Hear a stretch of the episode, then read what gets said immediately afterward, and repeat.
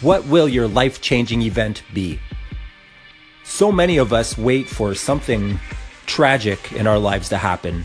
You know, losing a loved one, uh, getting sick ourselves, you know, maybe high blood pressure, diabetes, anything.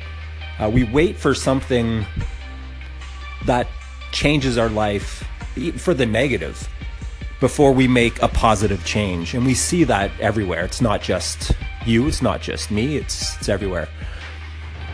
Everyone waits for this huge life changing impact and waste years and years and years of what they could have actually been doing work on whatever their goal is, whether it's weight loss or business, it, you know, personal matters, it doesn't really matter.